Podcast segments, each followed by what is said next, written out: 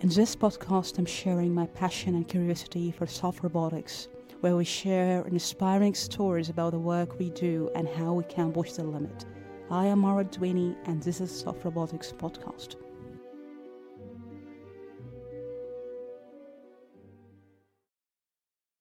Support for this show comes from Science Robotics Journal. I really find Science Robotics to be a great resource for reliable and tangible research where we can really push the limit of the science we do in robotics. Great way to stay up to date with the published article is checking out the released monthly issue. All the links will be included in each episode description. We will also happen to have a regular conversation on the most published science robotic articles, where also you can contribute with your question and thoughts about the research. Thanks Science Robotics for sponsoring Soft Robotics podcast. I'd like to you first how you'd like to define who you are for the audience maybe first time listening to you. Yeah, so um, my name's David Howard, and I'm a, a, senior research scientist at CSIRO, which is uh, so I'm based in Brisbane in Australia, um, and I'm part of the robotics and autonomous systems group there. So uh, we focus on field robots, so robots that need to go out into the real world, um, do real things. So, you know, I think the most famous example uh, recently has been the DARPA Subterranean Challenge, where we finished uh, second, joint first on points, um, with the eventual winners. And that's the type of thing that we do. We take robots, we make them go out and work. Uh, and, and mm-hmm. work in sort of nasty environments as well. Um, so that's kind of where I come in. I mean, my, my background's, um, my PhD is in genetic algorithms and neuroevolution and things like that, which I did in England. And then I came over here and then I got into soft robots. And I just think the, the, the kind of marriage of evolution in soft robots in the domain of field robots, uh, kind of in particular, uh, is really, really an exciting one. So thanks so much, and also congratulations for that recent publication. I think it's very interesting and touching, really, really challenges in soft robotics. Maybe I'm curious to ask you in the beginning, from your experience, maybe what are maybe the grounded challenges think in robotics that still need more pushing to forward? What kind of the problem do you think still not touched in depth in robotics yet? Yeah, well, man, it's a good question. Like, so as someone who who kind of hopped into soft robotics not quite at the start. Um, I think th- there's a couple of things. So, th- so robot, so sorry, soft robotics as a whole is this kind of nascent field, right? And uh, it can be, in some ways, construed as more of an art than a science, specifically around the design. Um, mm-hmm. uh, there has been a lot of really interesting work uh, recently, and I don't want to short sell any of that. But I, I, think compared to you know designing a rigid robot, for example, the, the challenges are just so much more um, difficult, but they're they're also far more interesting. Um, and I think specifically one of the things that we're looking at right now is how you know if you're training a machine learning model um, to represent a design space for you. How do you do that? Because, you know, if you're using a model of a software, but you're using, I don't know, um, VoxCAD or you're using FEA or something like that, they've all got certain limitations to them. They're all great pieces of software. They've all got certain limitations, um, specifically around the reality gap. So, how do you sample reality properly? Um, especially with these, you know, infinite degree of freedom soft robots. Mm. It's a very, very difficult problem. And then coupling that with control as well, um, things get a little spicy and you have to really, really think about, you know, what what is the key problem that you want to be tackling? Uh, and is there a way that you can frame it in such a way that you can solve it? Because it's very difficult to do everything all at once. Mm-hmm. That's an excellent point. So maybe the first thing, how do you think you mentioned one of the paper that if you really represent more dynamics of this of the problem, it could maybe reduce the reality gap. And also, we speak uh, with uh, Rick about uh, he also was TRI developing Drake. I don't know if you heard about Stool, yeah. but yeah, he, he said that much simpler mathematics may be the solution. I don't know for, from your research you mentioned if we have more representation of a dynamic system, and that lead me to the question about the design. You mentioned it's more about art. Do you think in soft robotics we don't have? I don't know. We have. Do you think a rigorous design methodology for designing soft robots so far?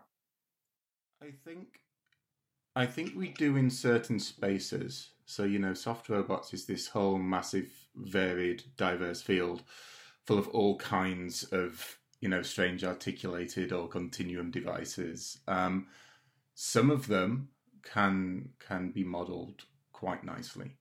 And, you know, um, kind of I'm thinking kind of continuum pneumatic actuators, for example.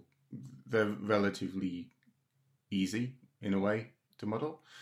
Um, a lot of the work that we do uh, in my team, um, the material robotics team, is around granular jamming.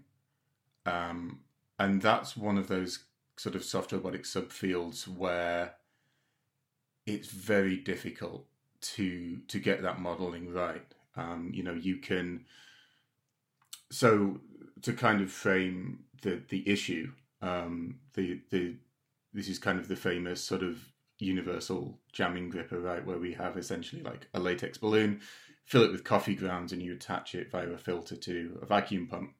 And you can pick up loads of different objects with it. And it's really interesting, simple sort of innovation back in 2010 um, when that sort of first paper came out.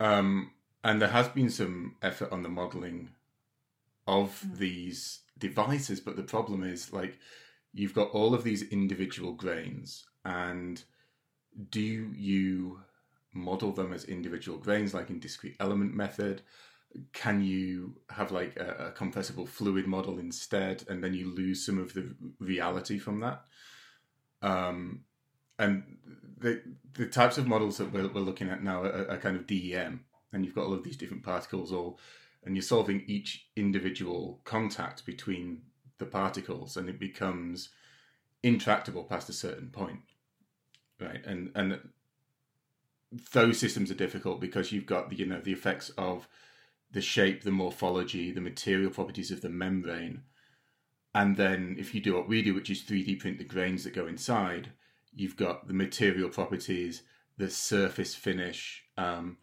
you know the, the softness or, or rigidity the shape combinations of different shapes within that membrane, and then they're all interacting potentially in a very complex environment. Uh, so you know that again, that's why I like soft robotics. It's it's difficult, um, but it's also one of these really sort of challenging, rewarding things where where you kind of feel like you can make a difference. Um, mm-hmm. So yeah, I, I think that the field really has come a long way um, in a very short amount of time, and it makes me really optimistic for the future, and specifically, you know, what we can do in the next sort of five, ten years or so, um, in terms of having some of this kind of foundational stuff, but also really seeing um, useful outputs delivered into industry, which is which is what CSIRO kind of focuses on. We're, we're kind of the, the national science body for Australia. Um, and that's one of the main challenges that we have right is we are seeing uh, lots of issues around agriculture and, and labor shortages and stuff and you know mm-hmm. reimagining for example what farming might look like in 10 years time and, and the role that soft robotics has to play in that um, you know and I, I think that's a rather large significant role if we do it properly mm-hmm. Mm-hmm. that's a good point i think we will go for that later but the maybe the potential behind of robotics for real world application. But I'm curious to ask you, I think, touching again on the morphology side, because I think also in soft robotics we speak about co-design and still is not really well established in the field how we can bring this to paradigm digital computation with morphological computation. And I really like your research about how the morphology can adapt to uncertain environment and how controlling morphology in, in real world uh, scenario. Can you tell more about the challenges of morphology and what do you think maybe not touch it in depth about the morphology consideration to be changing and adapting to environment, different environment? Sure. Well, I think you know specifically with with soft robotics, the issue is that you could give the same control commands a hundred times in a given environment, and depending on you know the the specifics of the bit of the environment that you end up interacting with, you'll get some completely different results. And you know things like state estimation, for example, very difficult to do in some cases. Um, I think the co-design problem is really interesting because you immediately start hitting this kind of curse of dimensionality thing, right? Where you you're designing the well, you're sort of following the principles of, of embodied cognition, which I think is a really good lens to view soft robotics. Um, we've got this issue of you know we've got a body, we've got a controller, but then if we change the body a little bit, your controller could break. If you change the controller a little bit, your body could be less used, for example. And then you're doing all of this in the context of a, a kind of unpredictable, unknown dynamic environment. Um, so there's also issues around like how do you sample the environment and and going back to the modeling like how how do you represent different environments specifically in the context of, of FEA like you, you're playing with constraints and forces, and it's very hard to capture the effects of an environment in that case. You're not really, you know, FEA isn't really set up to do that. But if you go into a simulate, like a physics simulation, then in a lot of ways your your models become less accurate, and then the results aren't quite as good. So I think there's there's a lot of work to be done in kind of maybe marrying those two together somewhat. That would be pretty cool, pretty interesting. Um, the, you know, the, the, the naive way of doing the, the co-design is like I'll I'll change my body. So like in in the genetic algorithm case, for example, let's say we've got a population. So doing population based optimization. We've got this population of twenty different uh, morphological combinations, so different bodies, shapes and sizes and, and whatever.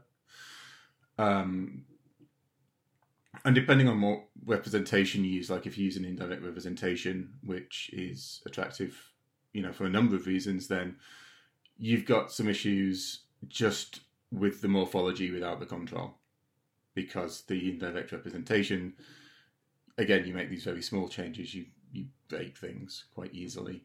Um, and then you add the controller over the top, and all of a sudden you're optimizing hundreds of iterations of control onto a single iteration of a body, and you get this sort of computational overhead, um, which is you know if you if you're not smart about how you do it, it's it's basically impossible to surmount through even through simulation. So when you talk about doing that in reality and having it work in reality, um, it's an entire other problem as well. And you know, we've been doing a bit of work recently around um, co-design entirely in reality. You know, we're basically um, there's this concept from materials science of the high throughput highway, and it's basically they have these kind of uh, just very simple XY gantry robots with little sensor heads on them and they can go up and down these little vats of uh, chemical. And I hope I'm not butchering this for, for the material scientist, someone is. Um, and they can sort of infer properties of different chemicals and then they can optimize those chemicals, but they're doing like thousands and thousands of times faster than a human can. So that's for for materials. Um, you could, you know, theoretically do the same for, for soft robots if you had the facilities, the infrastructure to do that. Mm-hmm. That's one of the things that we're having a look at right now, which is like if we had a reprogrammable controller, which most are, um, then we can actually just do pure hardware evolution of a soft robot. And what we're looking at, you know, we, we don't think this is the final answer. We think the final answer is a combination of this plus modeling.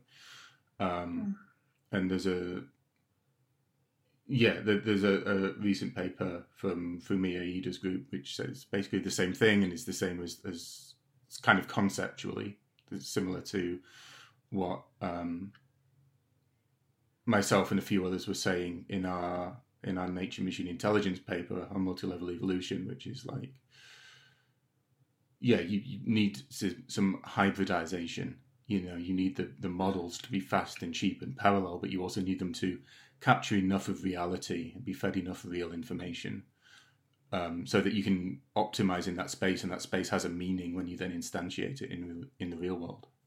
Mm-hmm. That's great, but I'm just as curious. Do you think there may be very complex problems do you think can be handled by the recent, yeah, recent methods we have? Do you think maybe the design should we rely more into intuitive design if we want to achieve complex problem like using different materials to achieve certain functionality?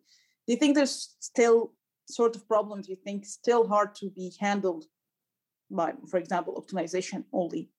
And maybe intuitive design could be a first approach or how do you see this uh, philosophy of the design do you think we have to go for intuition and then maybe leading and figure out how good design can handle such complex problem to achieve for example certain functionality whatever you're looking for yeah and you know so when i you know when i said at the start that software robotics is, is more of an art than a science at the moment um, that's not necessarily a bad thing. I think it's a field that really award, sort of rewards creativity. Um, and a, a, lot of the work that we've done so far has been, uh, you know, our engineers, which I've introduced into the world of software robotics, coming up with really amazing ideas, just from being exposed to to this kind of new and interesting, and it's a field that's a little bit different compared to the standard standard kind of uh, mechatronics work that they do. Um, and I think there's a bit again, you know, like the simulation in real. The, the the answer for me is a little in the middle. You know, as humans, we're not dumb, and and we do have good intuitions about designs, but we just lack the ability to parallelize 10, 20, 30 designs at once. You know, so mm. if I ask you to to make me a software robot that swims, you're probably thinking of a fish or you know, in software robotics, you're probably thinking of an octopus actually, but um, you have this sort of preconceived notion, right, of something from nature, so bio-inspired, great, that swims really well, and then it's like, oh, well, let's try and make that with soft materials, and that's a completely valid approach. Um, the way we do it is we consider one of our goals to access as much of that design space as possible and then mm. rely on the bias free evolutionary algorithms that we use to give us a principled look into that design space. So, you know, there are lots and lots of weird and wonderful uh, animals in nature. And, you know, if, if we want something fast, we're going to think of one of the big cats, maybe, or a zebra. But there are other animals that do fast in different ways. And maybe some of those are more suited to be recreated as soft robots, or you know, maybe we can even think of the mechanisms that they use rather than the animals themselves. You know, steal bits of mechanisms from different animals and have a bio-inspired kind of toolkit of, of different actuators and different sensors with different kind of performance ranges. So that would be, you know, that would be interesting. Um, but I think, yeah, yeah, the for me the answer is we want our engineers to be using their engineering knowledge because they're good engineers. Uh, and we want to be leaning on these algorithms as kind of um, we had a paper where we called it design assist and i don't i don't think we were the first people that came up with that i think i read it somewhere so i need to be careful with that but it's basically the notion that you know the, these fast parallelizable models can aid human designers in exploring these spaces that their brains aren't equipped to fully um, visualize. And then, you know, the you could think about evolution being a coarse grained search over that landscape, and then the engineers can come in and use some intuition and kind of do a, a local search around that. Um, so that's that's kind of the philosophy that we're going for at the moment. So we're trying to to implement, um, and it's yeah, it's been promising so far, but you know, no no results to talk of yet. Great. Okay.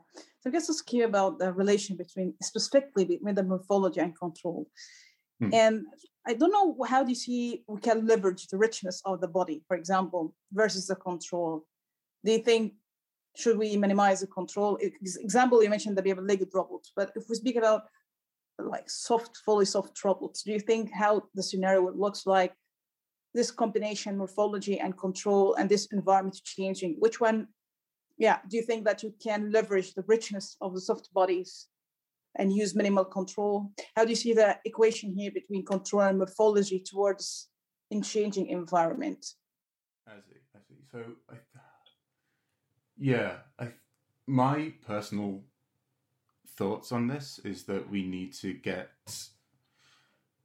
some reactive kind of sensing actuation mechanisms into the body material. Um, yeah, well, much like you know, I mentioned octopuses before. They they have arms that can basically control themselves, and it's coordinated through the brain.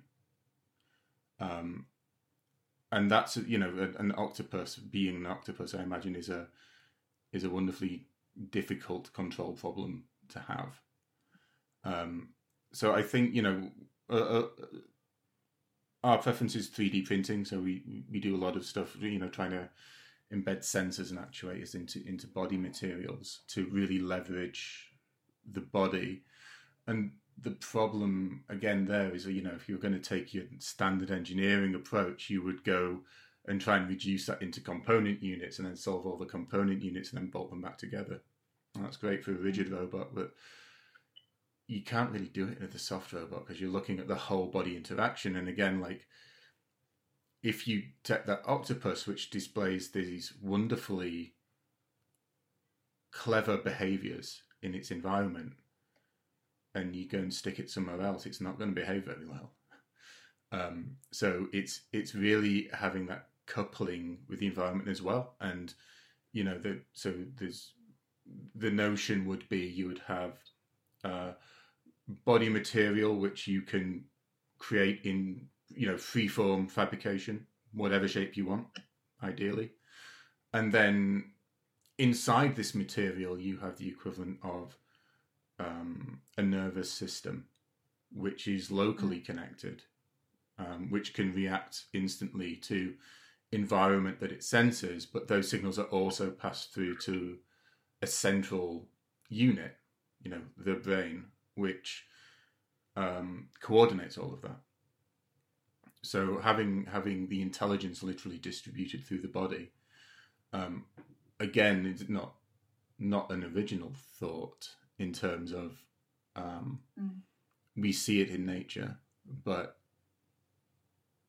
I think to answer the question, we need to look for natural creatures which we would struggle to generate control software for.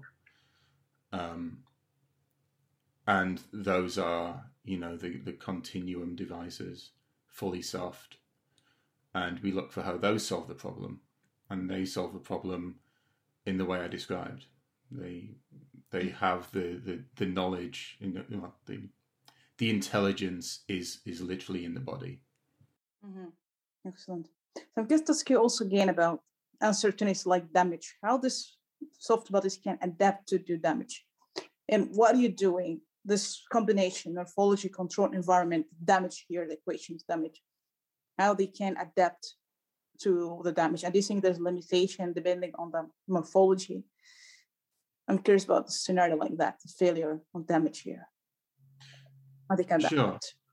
Maybe Josh Bongard's most well, pretty recent work where he actually evolves soft cellular animals that are made of living cells.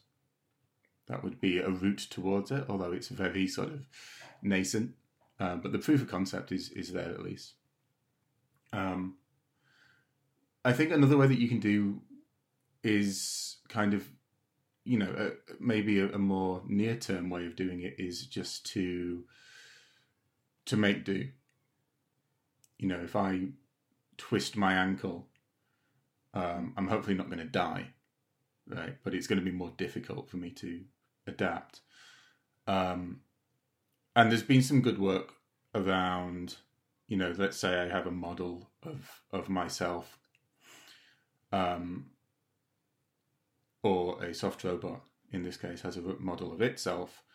Um, you can you can damage that robot, and the model will be able to instantiate damage recovery in some way. It will find a locomotion strategy, a, a behavior, a suite of behaviors that work for the body it has right now, uh, the broken body, and that that's a feasible way of doing it, in my opinion. Like, you don't need these robots to be hundred percent functional all the time, and you know that's that's a near term solution, and I think you it's also it's kind of encapsulated in the need for adaptive control that these software bots have anyway. So that's that's a straightforward method of of kind of implementing that.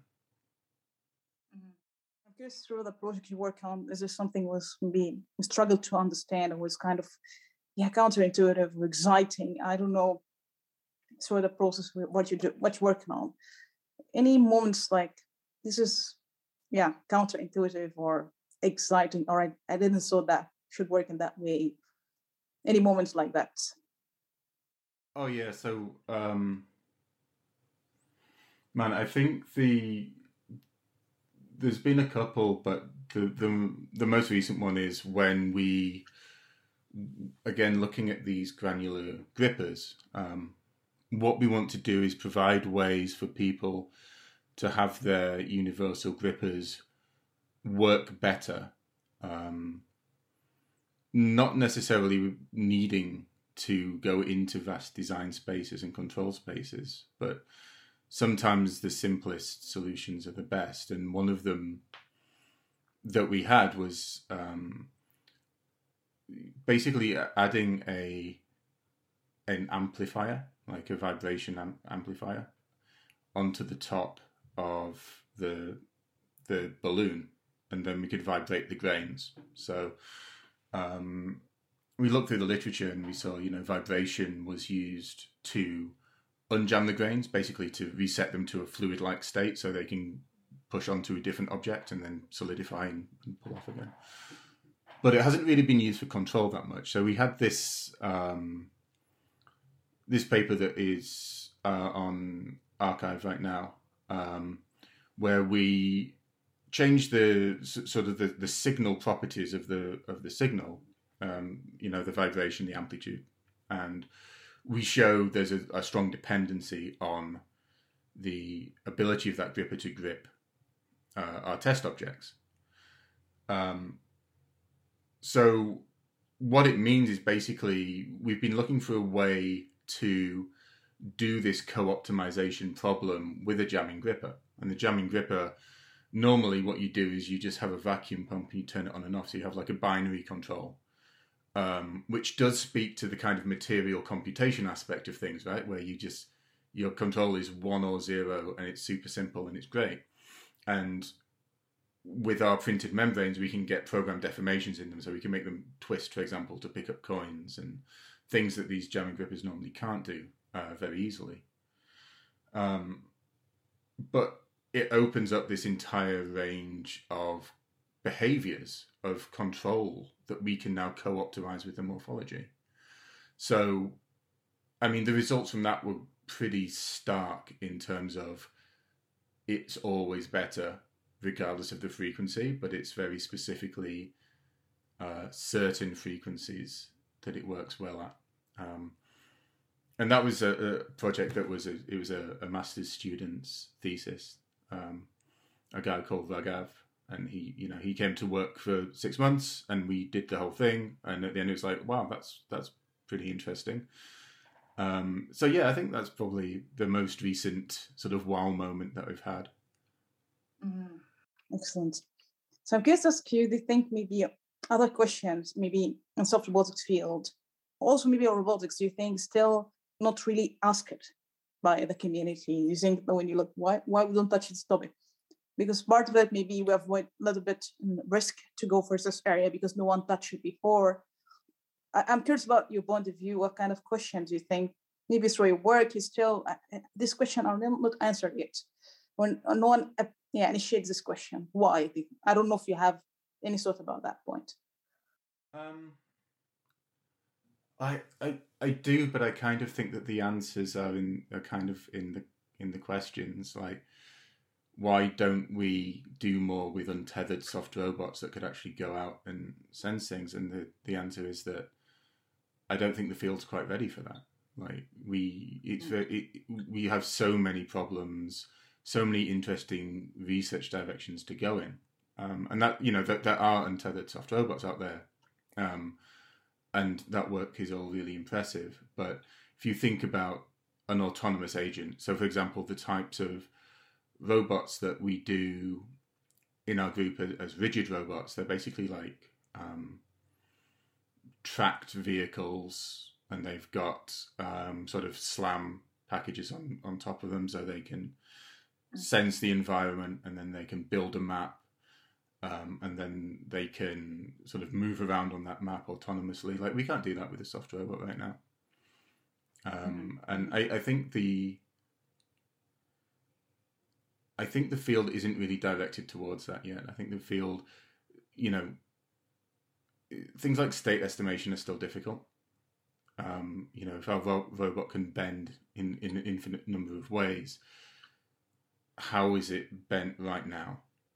Is a really tricky question still. So I think a lot of the sensing um, advancements that we've had are really around sensing the robot itself kind of internal sensing of the robot's own state, which makes sense, right? Because that's what we need uh, as a minimum to be able to get any decent control out of it, any behaviors. Um, but there isn't too much environmental sensing. Now, there, there obviously is some in terms of pressure sensing of an actuated touching an environment, but you know the the wider context of what's going on, the type of broader knowledge that you need for actual autonomy, where you can just let a robot go on a mission. Um, I don't think soft robots has really tackled that yet. And coming, you know, in the field robotics group, that's something that we're going to have to tackle sooner rather than later. Um, but it's not, yeah, I don't think it's really currently covered by soft robotics uh, research, although I'm happy to be corrected on that. Um, and I think maybe one more um, that I've mentioned before, sort of in in the the multi level evolution paper, was like we we make our robots out of these awesome, wonderful, compliant, stretchy materials, but wouldn't it be awesome if we could just hook up our design algorithm to another design algorithm that is designing bespoke materials for us? Like so, when we use our uh, well, sorry, when we when we sort of do a standard soft robotics thing, like so we're casting something, right? We're using PinkSil or EcoFlex, and these things come from. I mean, they're good, right? But they're they're, they're used because it's relative, and I, you know, in relative terms, it's relatively easy to work with them. They're available. They have some mechanical properties which link up to the mechanical properties we want to see um, but they're for prosthetics. They're like for prop masks and stuff. Um, they're not designed for robotics.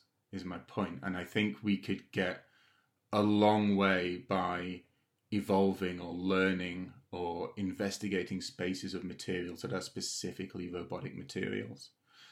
Um, you know, things where we start to have these materials that integrate the sensing into them already, so the material can sense itself and then we can just create structures out of this material and that structure can sense itself too um, and as we you know talked about coupling a lot so if we couple the search process of bespoke robotic materials with the search process of bespoke soft robots then you mm. could hit this kind of evolutionary arms race thing where they're both optimizing each other it's like a a, a co-evolutionary free lunch, and that's the the sort of thing that um, that's very exciting. But again, like we, we we're not there yet. We don't we don't have it yet, and that's okay.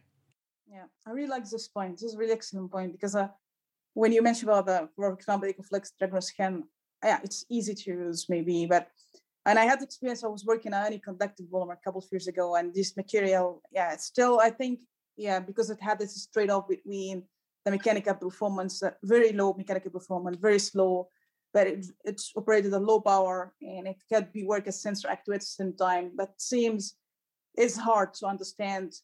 And that's leads me to the question for you. Do you think when we speak about real world application, that's something realistically? We need something to work with so that you can understand and test our ideas. On the other side, we have the material part, morphology, control, environment, this kind of combination here. Do you think for you the material part maybe what kind of material can operate at cyclic load and also has low hysteresis? So it's kind of characteristic for you. Do you think maybe there's something room here missing between the material part, morphology, control, and how we combine all that? How do you see this combination for the material selection here? Well, I think yeah, yeah. I think if I knew the answer to that fully, um, I'd probably be working on that right now. But uh, I think you know there, there's definitely scope to improve our base materials. You know, we again we we've chosen these materials because they're they're decent. They provide mm. basic mechanical functionality so that we can make them into a variety of shapes relatively easily. Again, I hate casting things, but like relatively easily. Like, I think a, a, a, really interesting breakthrough would be if we could get our printable materials up to the same standard as even those basic materials. That would be a good first step.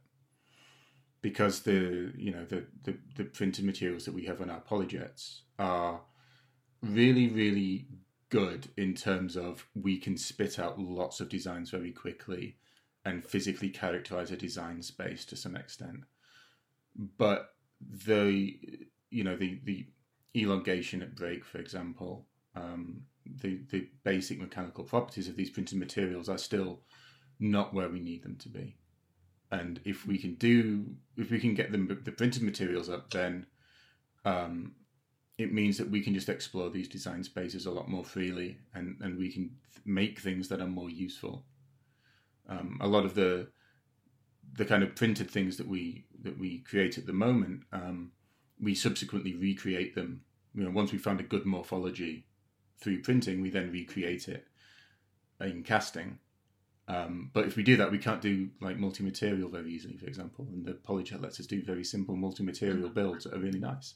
You know, variable wall thicknesses and all of this stuff, which I think is a key to unlocking this sort of material computing that we need. I think I think the answer is in additive or subtractive manufacture rather than in c- casting and molding. Um, mm. But to bring them together, um, interesting. I think you. So, so one thing to think about is kind of like the philosophy of of soft robotics, which you know to me um, is the philosophy of embodied cognition. Embodied cognition has all of these components that we've mentioned. Um, but the actual concrete implementation of embodied cognition algorithms, again, is is quite scant in the literature. And if I was looking for a way to tie all of these things together, the first thing that I would do was develop a a mature framework that allows us to consider, you know, maturations in these different elements, but also what happens at the interfaces between them.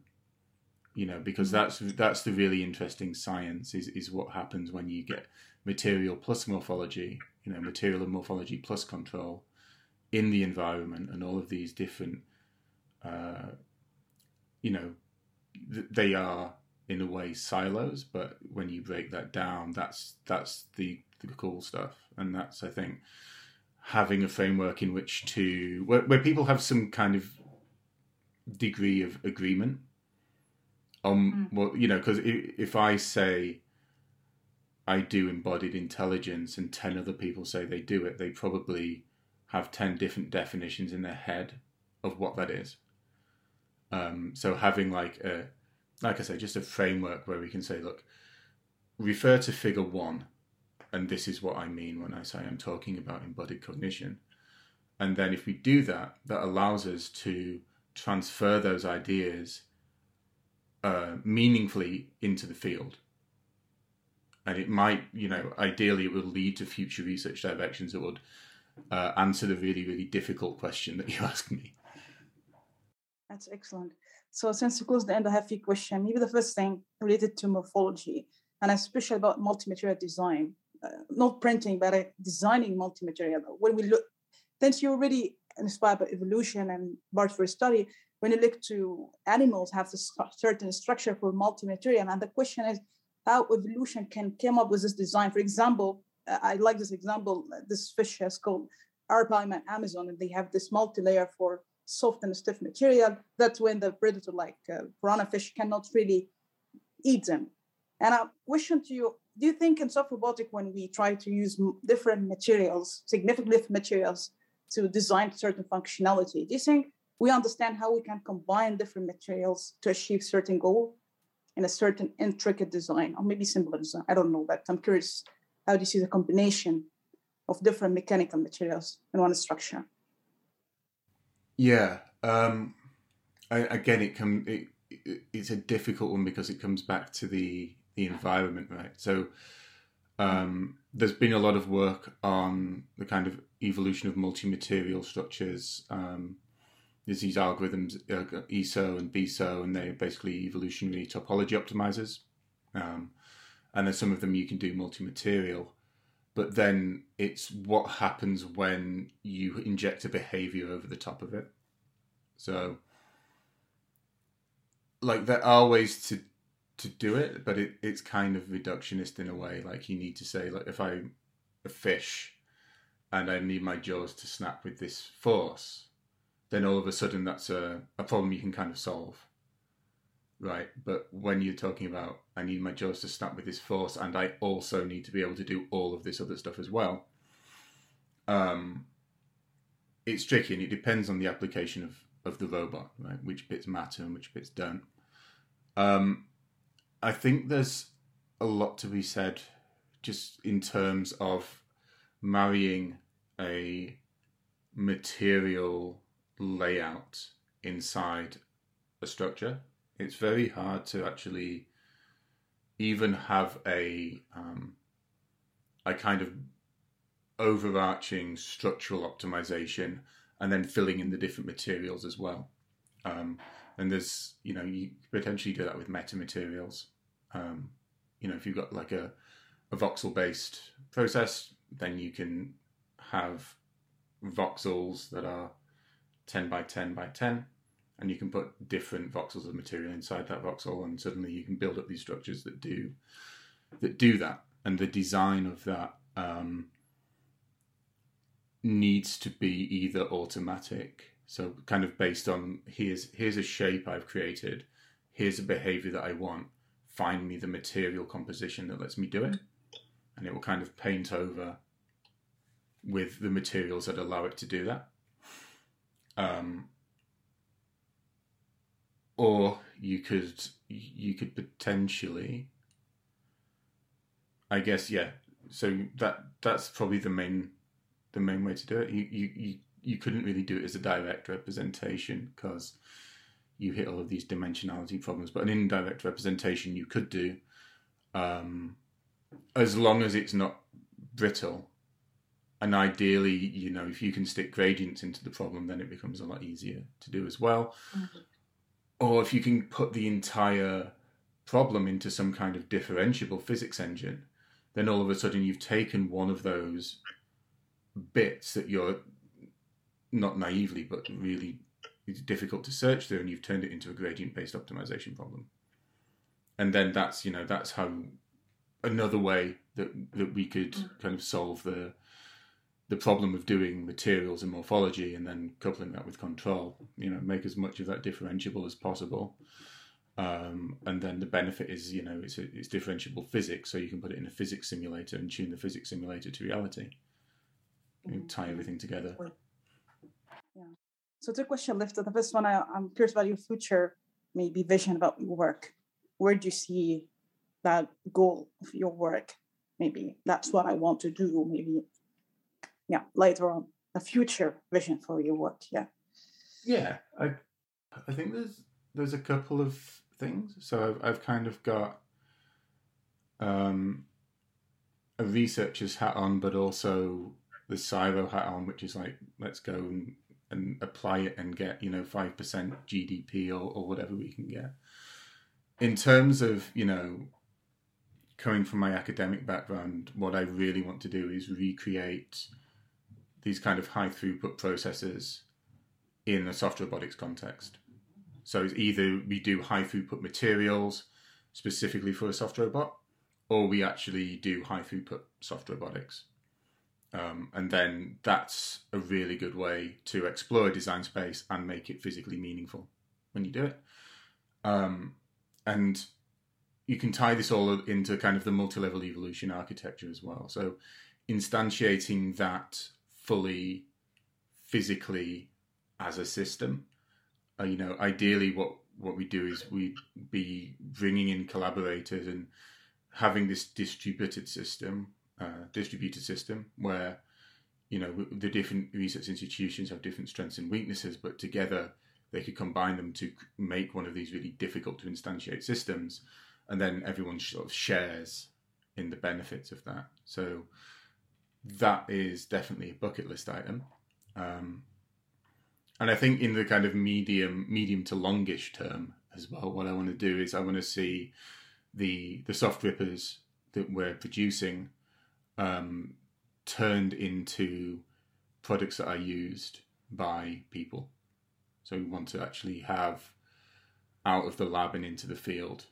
You know, um, like I said, we're we're a field robotics group, and we need things to work, and uh, that's really that's really one of the big challenges for us is how do you you know even in, in back to material properties like how do you get something to do 10,000 20,000 50,000 cycles? Um, kind of thing. Um, and the the materials and the material science is obviously you know a well established field in its own right. Um, but I think maybe looking at bespoke robotic materials is a way to to meet those demanding needs of these really difficult sort of uh, environments, you know, orchards or vineyards and, and things like that. Um, so yeah, that would be great to see as well. I don't know if you have any final words like to say for robotics community and so robotics listening to you. Any final words you'd like to say? Sure. Well, you know, like I said, we're we're relatively new on the scene. We've we've had one article in SORO, we've had uh, a paper in RoboSoft, and we've got another few kind of uh, that we're working on. We're really eager to start working with other people in the community as well. Um, so please have a look at our papers. Uh, if we are doing stuff that you think is interesting, um, just reach out, and we'll be we'll be happy to to talk to you. Wonderful. Thanks so much, David. It was so inspiring and such an honor to have you again at the podcast. Thanks a lot for your time. Thank you. Thank you.